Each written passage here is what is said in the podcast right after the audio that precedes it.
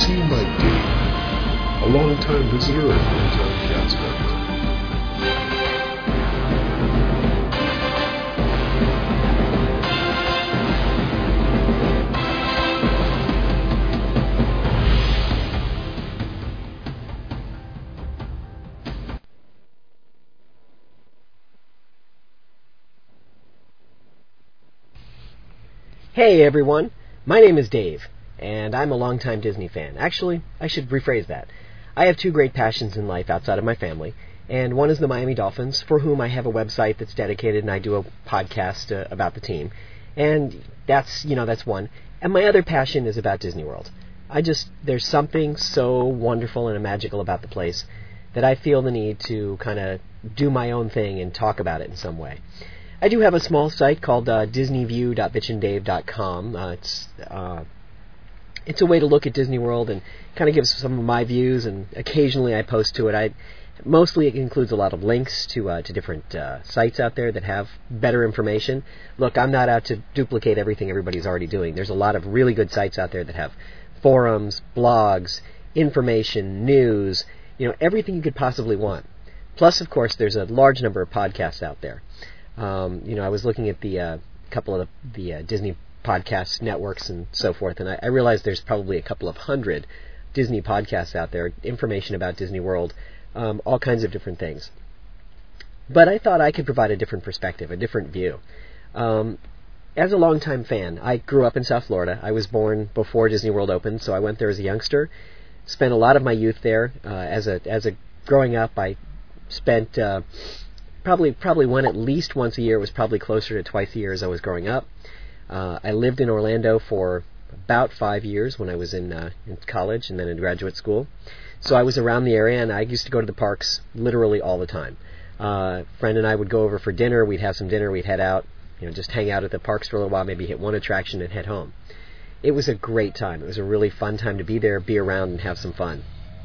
And then uh, I was a cast member for about a year and that was a really special time for me. And I'll, in a future pod- podcast, I'll talk about being a cast member and so forth. But it was really an amazing thing.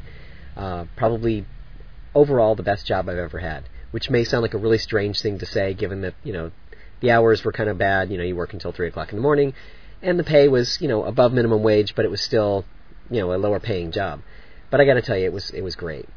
So then I moved back uh, to South Florida again, and I live in South Florida and I make it up there as often as I can, which is probably about once a year. I'd like it to be more, but you know, there's other commitments in life that uh, that take me away and won't let me get up there much more often than that. But I still, you know, still stay in the stay in the loop. I uh, I listen to Disney music once in a while. I listen to some of the Disney podcasts. I have a good time, kind of just reading up on some of the blogs or some of the some of the forums when something catches my interest. I keep kind of current with Disney news. I don't I don't read everything every day, but I kind of keep interested in things, and I think there's a lot to a lot to be said for it. So, given all that, I think I have something to offer that's a little bit different and unique than what everybody else puts out there. There's a lot of people out there who talk about the news. A lot of people who talk about uh, travel and uh, going to Disney World, you know, and where to stay and what to eat and what to do. And I don't want to do that. Um, you know, occasionally I may hit on some of those topics, but I'd like to hit on some topics that are just a little bit more abstract, things that interest me, and uh, I think hopefully will interest you as well. Uh, you know, and that's that's where I want to go with this. And the other side of it is I, I'd like to keep my podcast relatively short. Um, I know that sometimes podcasts can go on for a while, and there is nothing wrong with that. I enjoy listening to some of the longer podcasts. Don't get me wrong, but I I want to keep it concise and you know hit a topic and go with that topic and just roll with it. So, with your indulgence, I'm going to uh, I'm going to do that, and I hope you uh, hope you enjoy it. Um, by the way, my um, I should tell you my my moniker is uh, Bitchin' Dave. I go by the name Bitchin' Dave. It's kind of a, a way to remember me. Um, there's a lot of Daves out there in the world, right? So I go by Bitchin' Dave, and bitchin' is more like the bitchin', hey bitchin', it's totally cool, more than uh, bitching about something uh, I like to, uh, you know, I just like to use that as, as my handle and uh, and go with it. And actually, it takes its roots. The name takes its roots in a uh, from an article that Penn Jillette wrote for PC Computing back in I don't know maybe 1991, uh, where he was basically noting that everyone takes their PCs out of the box and uh, puts them on their desk or at their home, you know, home workspace, and they just leave them exactly as they looked out of the box. Now, you get a car and you put bumper stickers on it and you do all these different things, but your computer, you don't do that to. So I kind of took that to heart and I put a skull and crossbones sticker on the side of my uh, monitor and used that for a long time.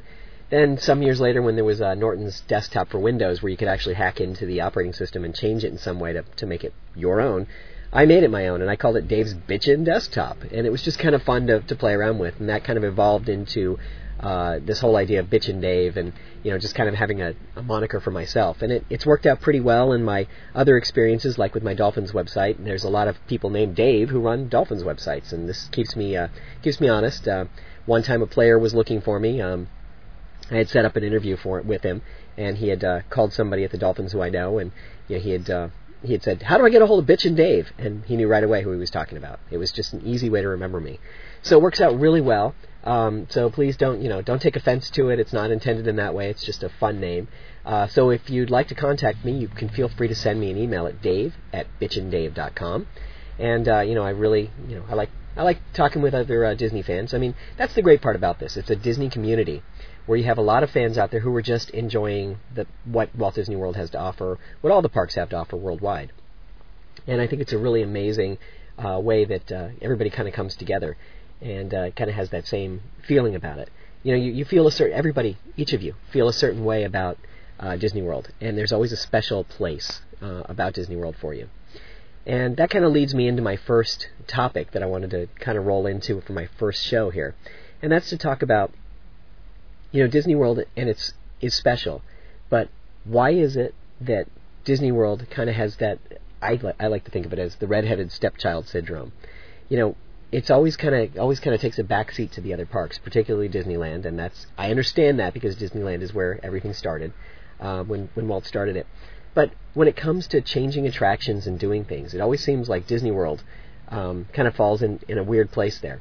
So for example, the, and what got me started on this was, you know, when when uh, Michael Jackson died, and they decided to re-release Captain EO, they put out a press release that said that they were going to play it again for a limited time in uh, in Disneyland, and because that's where it premiered. And that's a little revisionist history because it didn't premiere at Disneyland. It premiered at Epcot. It was created for Epcot. Uh, they wanted to put it in the Imagination Pavilion, and that was the it was created especially for that to do the to do the 3D effects in that uh, in that enormous um, IMAX theater. That's what they wanted to do. So they created the uh, the film specially for that. It premiered at Epcot and then was shown two weeks later uh, at Disneyland. Now I know it's semantics, but somehow it just kind of gets lost in there that Disney World was important in this.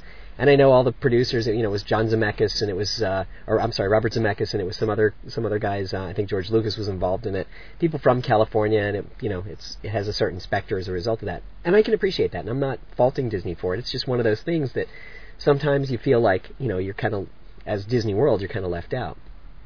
And I can apply that to other things too. And I think the first time I actually saw this, and it kind of hit me, struck home for me, was when um, in the early ni- mid 1970s or so when they had uh, the Mickey Mouse Revue that was over in the Magic Kingdom, and they decided that they needed to move it to uh, Tokyo Disneyland because they needed another attraction for there. So they they just uprooted it and shipped it off to Tokyo Disneyland. And they made some statement about how oh they're going to replace it with something better and it's going to be really great and all this other stuff. And for some period of time, the the uh, the attraction space sat empty, then, for some period of time, uh, they had showed uh, the Magic Journeys uh, 3D video there that they had taken from after Captain EO went in. And then at some point, it was the Lion King show. And now it's Mickey's PhilharMagic, and they finally came up with something. But that was almost 20 years later that they put something in there that was quote unquote better, um, spectacular in a way. And it just seemed, it always seemed weird to me. Why would they pack it up and move it over to Tokyo Disneyland when they had a successful show there? And you know, you could do the same thing. They moved the um, Main Street Electrical Parade. They uprooted that and moved it off to uh, to Disneyland. Um, and that one went to Tokyo Disneyland first, I think. Uh, again, and you know, I'm fine with that because they actually did replace it with something better. I think SpectroMagic is just phenomenal. And we'll talk about that at some point too. But uh, you know, it's just that's a really really good thing that they um, that I think that was one where they they changed it, made it better. But for some period of time, it seemed kind of odd that they took it away. Then there's other rides and attractions, of course. A couple come to mind. One is uh, the Mr. Toad's Wild Ride. Now, the ride itself was never anything really great. It was it was a good ride. It was fun. It kind of told the story of Mr. Toad in a strange way. It was in a way it was kind of schlocky and cheap. You know, there was a certain certain feeling that it really they didn't put a lot of thought into it, but it was very clever. And I thought it was I thought it was pretty well done, and I enjoyed riding it. And the queue was always relatively short and moved quickly, and you had two lines and the whole shooting match there. So you know that was that was pretty good. And then one day they just decided that they needed to take it out to put in uh, a Pooh ride. You know, Winnie the Pooh had been around for you know as long as Mr. Toad, and they just decided all of a sudden they needed to make a change. And they, you know, the the odd thing is that the Pooh ride they put in there, it's good. Don't get me wrong, but as I understand it, and I've seen the videos, it's not as good as some of the other Pooh rides in other in other cities. And it's almost as though they just kind of relayed the, you know, they didn't redo anything. They just kind of put in some some fixtures to kind of go along with the uh, with the Pooh ride, the Pooh theme instead. And you know, I know they did, and I know Imagineering put, takes a lot of um, pride in what they do, but it almost feels like they just kind of slapped it together, right? In a way. And I know they didn't, again, but it just feels kind of like that. So they put the whole thing together, and there it is, and it's a Pooh ride. Now, meanwhile, out in Disneyland, they left Mr. Toad where it was. The Mr. Toad ride still exists. I haven't ridden on that Mr. Toad ride. I understand it's slightly different than the one that was in Florida, um, better in some ways. and they left that one there, and they built a separate Pooh, Pooh ride in another in another space. And I'm like, well, why didn't they do that in Florida? I mean, that just doesn't make sense. I mean, you know, Walt had said we have the blessing of size, and you know, why didn't they just use the size to their advantage? So, you know, then you come along, and uh, the other one that, that kind of struck me is um, the uh, Enchanted Tiki Room. I'm a fan of the Enchanted Tiki Room. I liked it the way it was. I love the original show. There's just something kind of classic about it, special. It's, it's fun music. Um, it's just kind of kind of good to listen to once in a while. And so here's the they come along and they decide that they need to plus the attraction in some way and put Iago and Zazu in there. And okay, I think the I think the show is kind of dumb. I think it's lame. I don't think it's that well done. I don't like it particularly. I don't like what they did to it. I think you know it's it's hard to watch and it's just kind of annoying. It's kind of grating in some ways. And it seems like it's kind of unfinished. I know it's supposed to be under new management and they're still working on it, but it seems kind of unfinished to me. Um, you know, it's it just has that certain feel to it, and I really don't care for it. And again, they left the one in California exactly the way it was. They just changed the one in Florida. Why? You know, why did you do? Why not go ahead and change the one in California if you're going to do that? It just kind of struck me as as odd. and those are some examples of some of the things that uh, that the Disney company has done over the last you know 20 years that have kind of changed the, the nature of it. A couple of other things that you know kind of make me scratch my head just a little bit is kind of sort of the sort of off that topic a little bit, but the crash commercial crass commercialization of some of the things that happened. So along the way, you had a change to the um, some of the some of the rides and so forth, where you had rides dropping you off directly into uh, into a gift shop. Now, a lot of times the rides would drop you off into a subtle gift shop where they'd have merchandise, some merchandise about the attraction, but not much, and they'd have some things, you know, for sale. But it wasn't like you had to walk through the shop, generally speaking. You were walking next to the shop. And suddenly they started changing it so you had to go through the shop to get out of the out of the attraction as they started reworking some of these attractions and they started putting more plush toys and other things in there that were related to the attraction to try and sell sell sell. And it kind of in my mind it takes away from it a little bit. It becomes more about the commercial. And I take that a step further. Um, when they decided to um, you know have these branding deals with different different companies. You know, Coca-Cola is an example, McDonald's is an example. And they started putting up their logos all over the place. It took away from it. You know, there's banners hanging up that say Coca-Cola, drink Coke, and you know, there's there's a French fry shop in different places. I know they're starting to go away again now, but you know, it just kind of detracts from what it was supposed to be, where it was supposed to be something where it was different, and you you felt like you were somewhere else. And it kind of felt for a while, and I guess it's getting better now. It felt for a while like you weren't somewhere different. And then my third thing, um, third point is the um, is the Emporium in the Magic Kingdom, and how it used to be. You know, the the main street in the Magic Kingdom used to be a series of shops and different things along the along Main Street that were kind of fun. You, know, you could walk in and wander into each shop, and they were all interesting and had different things in them. And there was a street right at the end of, um, right in the middle of Main Street that was called Center Street. And Center Street uh, just kind of broke up some of the buildings and gave it the sort of quaint look of having an alleyway. And that alleyway was really pretty neat. It had some flowers all over it. It had a couple of benches in there, and uh, the uh, barbershop was off on that side, so it was kind of you know kind of tucked away a little bit, and I really I really liked going in there. My grandparents used to go up there all the time. They went to Disney World more often than I did, if you can believe that. And um, they used to go there, and that was one of their favorite places to go and sit and just to watch the world go by. You get a cup of coffee, a soft drink, whatever, can just sit out there and watch. And I can remember sitting out there with my grandparents, just having a really nice time for you know 45 minutes, an hour, whatever, while you're waiting for something, and just hanging out and enjoying the quiet, you know, quiet along that little side street. You know, it's only a few feet away from the hubbub of Main Street, but it had a certain um, quaintness to it that made it made it special.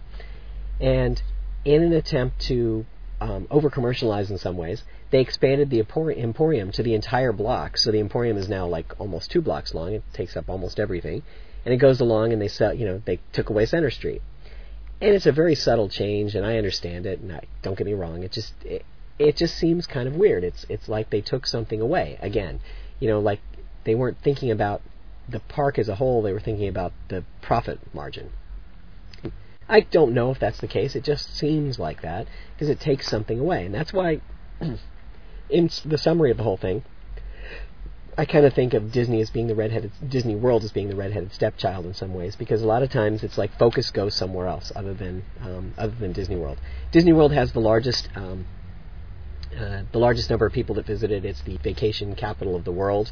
Um, more people visit there. They have more hotels, more hotel space than any of the other parks. They're the largest of the parks. I think that's still true.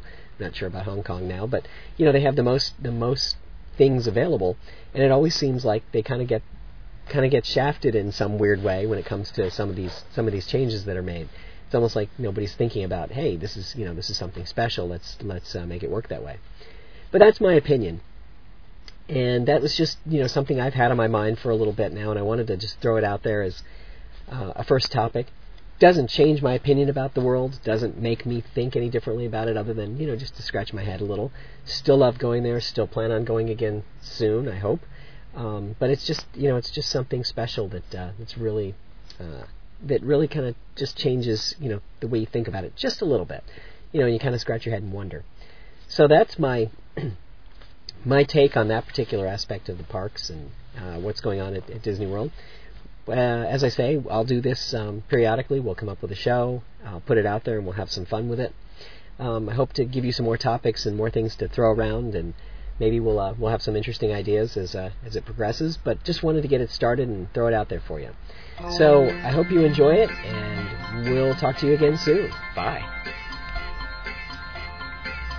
And that wraps up our podcast for this week. We hope you enjoyed it. We'll be back again in about a week. If you have feedback or thoughts, feel free to email me at dave at bitchindave.com. Just remember to keep following your imagination. One little spark of inspiration is at the heart of all creation, right at the start of everything that's new one little spark lights up for you. Imagination, imagination. A dream can be a dream come true with just that spark in me and you.